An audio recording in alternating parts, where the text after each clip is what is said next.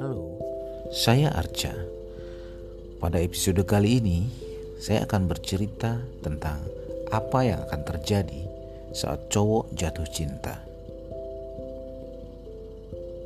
Setiap orang punya cara jatuh cinta yang berbeda pada lawan jenisnya.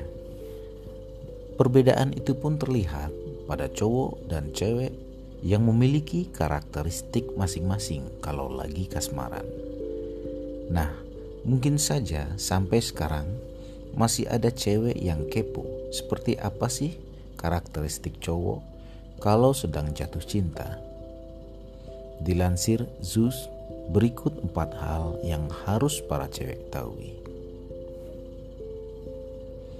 Satu, cowok jatuh cinta karena pandangannya. Ya, betul. Kalau misalnya ada pepatah bahwa cinta itu berasal dari mata, turun ke hati, hal itu berlaku bagi cowok yang sedang kasmaran. Cowok cenderung jatuh cinta dengan apa yang dia lihat. Cewek cinta karena apa yang dia dengar.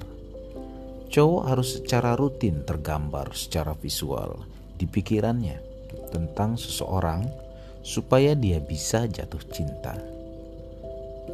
2. Cowok jatuh cinta lebih cepat. Menurut sebuah riset yang diterbitkan di The Journal of Social Psychology, dibanding cewek, cowok jatuh cinta dan mengekspresikannya lebih cepat. Kok bisa? Soalnya, menurut riset ini, kalau cowok sudah menumbuhkan benih cinta pada seseorang, dia nggak lagi mempertanyakan perasaannya. Kalau sudah cinta, ya sudah, langsung PDKT dan langsung menyatakan perasaannya.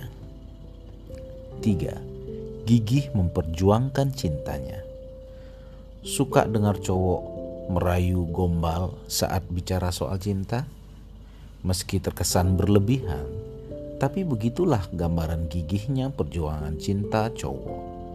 Meski enggak jarang juga sih kegigihan tersebut berangsur berkurang dan hilang saat sudah pacaran. 4. Dia bisa berubah jadi versi yang terbaik dari dirinya. Kalau lagi jatuh cinta, cowok akan memaksa dirinya berjuang agar layak mendapatkan hati cewek yang dicintainya.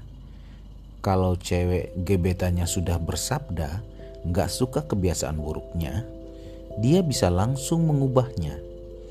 Pertama-tama si cowok mengubah sikap buruknya mungkin karena ingin cari perhatian.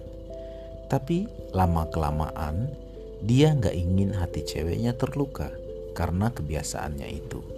Kalau nggak percaya, lihat aja bagaimana sikap cowok bad boy seperti Dylan kalau sudah berhadapan dengan Milia. Oke, Sampai situ dulu cerita kita malam ini. Bye.